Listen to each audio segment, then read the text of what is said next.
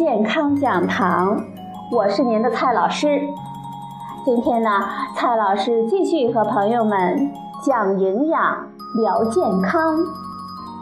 今天我们聊的话题是：一天一万步就能够减肥吗？关于运动减肥，你必须知道的这些真相。相信很多朋友呢都听说过网上流传的一天走上一万步就能慢慢瘦下来的这种传闻。我的很多朋友呢也在朋友圈里一天不落的刷着每天手机里的 APP 里的步数，为每天能够超过一万步而沾沾自喜，好像每天多走一步呢都会甩掉了身上的一小块肉肉似的。对于这些主动晒计步器的朋友啊，我一向呢保持鼓励的态度，从未多说什么。毕竟啊，多走路的确可以多消耗一些热量。直到有一天呢，一个为了励志减肥的朋友终于忍不住问我：为什么我每天不止走一万步，可是连续走了一个多月了，体重一点儿也没降下来呢？而且现在多走几步路，我的足跟呢就会疼。这几天呢，简直不敢走了，体重呢反而长了三斤。看着朋友满腹委屈的样子，我不觉惭愧。作为他的好朋友，作为一名医生，更作为一名营养师，实在是有义务跟他科普一下关于运动减肥的这些真相。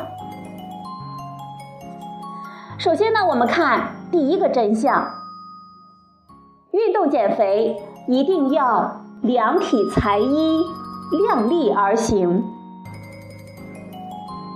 运动疗法呢，它属于康复科的治疗手段之一。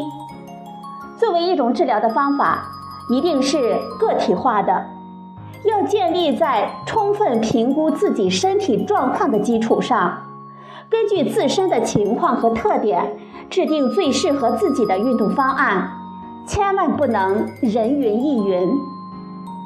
比如说，有些朋友呢，看到别人跑步就能够瘦下来，就盲目的跟风跑步。其实，对于体重偏大的人群来说，跑步并不是最佳的运动方式，因为在跑步的过程中。我们的膝关节和踝关节承受的压力是体重的数十倍。我们在门诊见过很多的患者，都是因为长时间超负荷的跑步，造成膝关节、踝关节的损伤，轻则出现软组织肿胀的疼痛，重则软骨磨损、关节变形。再比如说。爬山呢，对于膝关节状况良好的中青年人群来说是非常好的运动方式，但是对于老年人群来说，则是非常的不适宜，因为很多老年人本身就存在膝关节退行性改变，需要在生活上注意，避免上下台阶等增加膝关节负荷的运动方式。如果一些朋友呢是合并一些心肺疾病，那么在运动的时候啊，更是要格外的小心，最好能够在专业的医生或者是运动师的指导下进行运动，以免出现超负荷的过度运动，增加猝死的发生风险。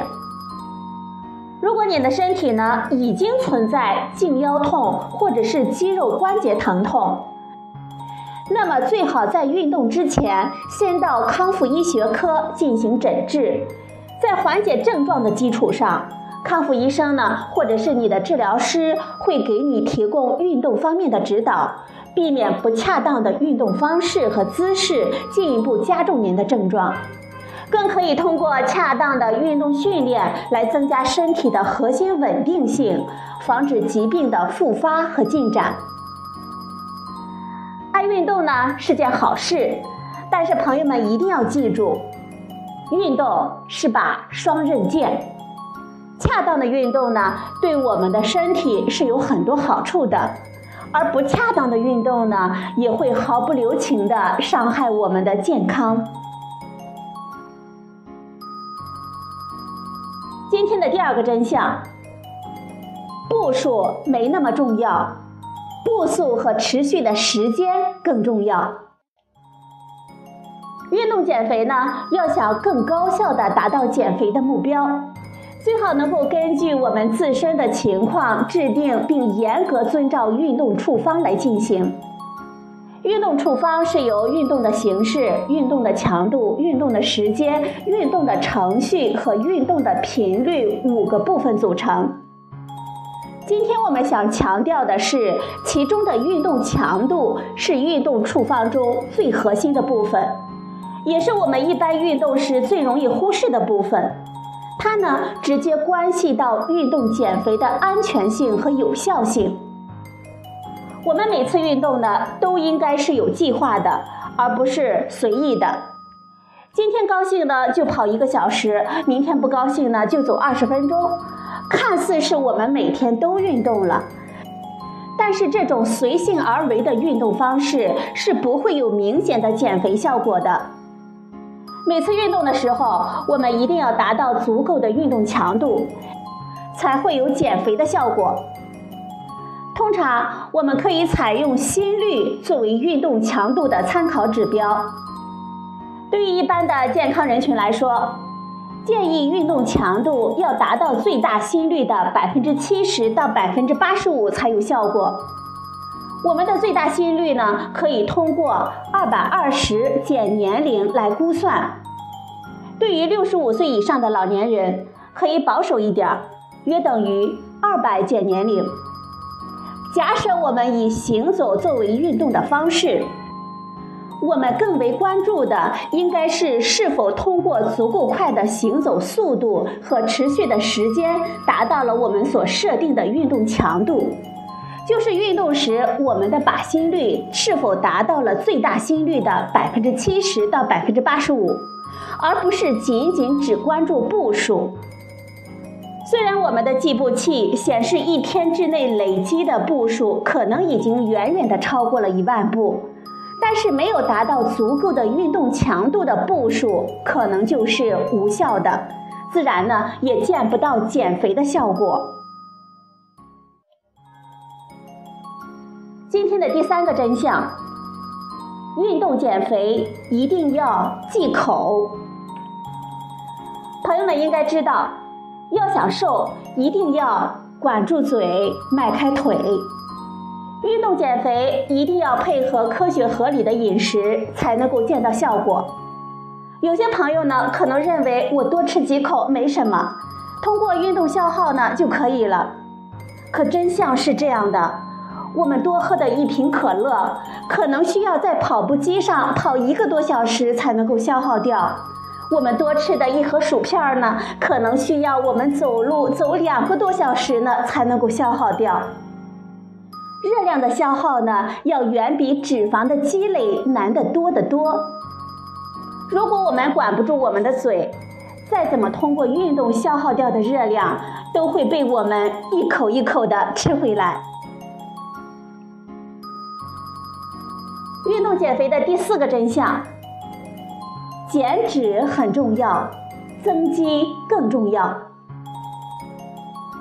一提到运动减肥，好多朋友呢都会说一定要多多的有氧运动，因为有氧运动才能消耗掉身体多余的脂肪，而进行肌肉的力量训练没什么用，因为力量训练属于无氧运动。无氧运动呢，是通过糖原酵解途径来为机体提供运动所需的能量，是消耗不了脂肪的。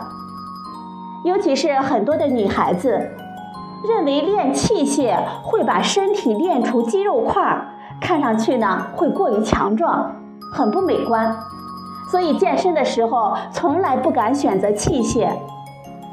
其实这种观点呢是大错特错了。朋友们都知道基础代谢吧？基础代谢呢，指的是我们每天静息状态下所消耗的基本的热量。基础代谢率越高，每天我们什么都不做所消耗的热量呢就会越多。这个基础代谢率受很多因素的影响，它包括年龄、身高、体重、肌肉的比例、营养的状况、饥饿的状态、激素水平等等。相信很多朋友呢都深有体会。年轻的时候吃的多，也不怎么刻意的运动，可是体重呢保持的还不错。但是随着年龄的增加，感觉喝凉水啊都会长肉。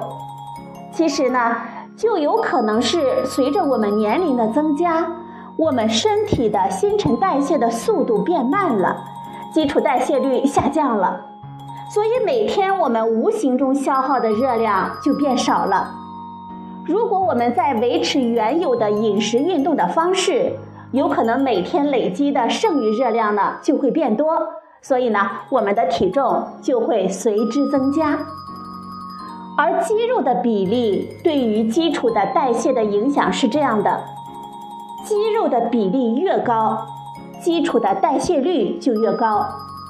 因此，如果我们通过力量训练增加了身体的肌肉比例，我们的基础代谢率呢自然会随之提高，对提高减肥的效率是非常有帮助的，甚至呢有可能把我们身体变成不易发胖的体质呢。现在的科学研究还认为。如果想提高减脂效率，建议运动上呢可以选择先无氧后有氧的方式，在相同的运动时间之内，可以更快的消耗掉身体多余的脂肪。在进行合理的复合的力量训练之后，对肌肉进行充分的牵伸放松，这是不会产生难看的肌肉块的。反而呢，会形成修长好看的肌肉线条，呈现出非常健康的美感。就好像不久前结束的维密大秀上，登台的模特啊，无不一个都拥有人鱼线、马甲线，这些让人羡慕舔屏的好身材，都是通过辛苦举铁、流汗而获得的。运动减肥的第五个真相。工欲利其事，必先利其器。我们在运动的时候选择专业、恰当的运动装备非常的重要。比如说，我们运动的时候所穿的服装、鞋，一定要选择适合自己身形和脚型的。专业适宜的运动装备会对我们运动中的身体提供必要的支撑和保护。千万不要因为一时的偷懒或者是省钱因小失大。刚才呢，我们提到的那个朋友，为了凑足每天的一万步，选择步行三十分钟上下班，但就是因为懒得换鞋，经常穿着上班时穿的皮鞋走路，结果呢，日积月累，足底筋膜由于缺乏足够的支撑，长时间处于紧张的状态。他呢患上了足底筋膜炎，现在呢他就别提运动了，日常生活的行走都非常的困难，已经到了必须进医院进行治疗的地步了。如果您也想通过步行上下班的方式减肥，朋友们一定要记住，一定要记得换上运动鞋。同样是爬山。当我们看到爬山的时候，有些个别的小姑娘穿着高跟鞋的时候，我呢真是想替她捏着一把汗啊，恨不得追上她，让她换双登山鞋。运动减肥的第六个真相：运动减肥不能急于求成，长期坚持最重要。要想通过运动减肥。一定要有足够的信心、耐心、恒心和毅力。运动是需要长期的坚持才能够见到效果的。短时间之内的高强度的运动可能会大量的消耗我们的热量，但却很难坚持。而且过度的超量运动呢，也会对我们的身体造成损伤。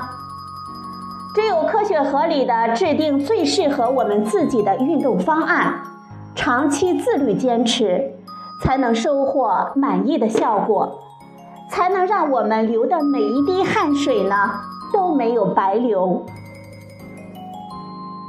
好了，朋友们，今天的节目呢就到这里，谢谢您的收听，我们明天再会。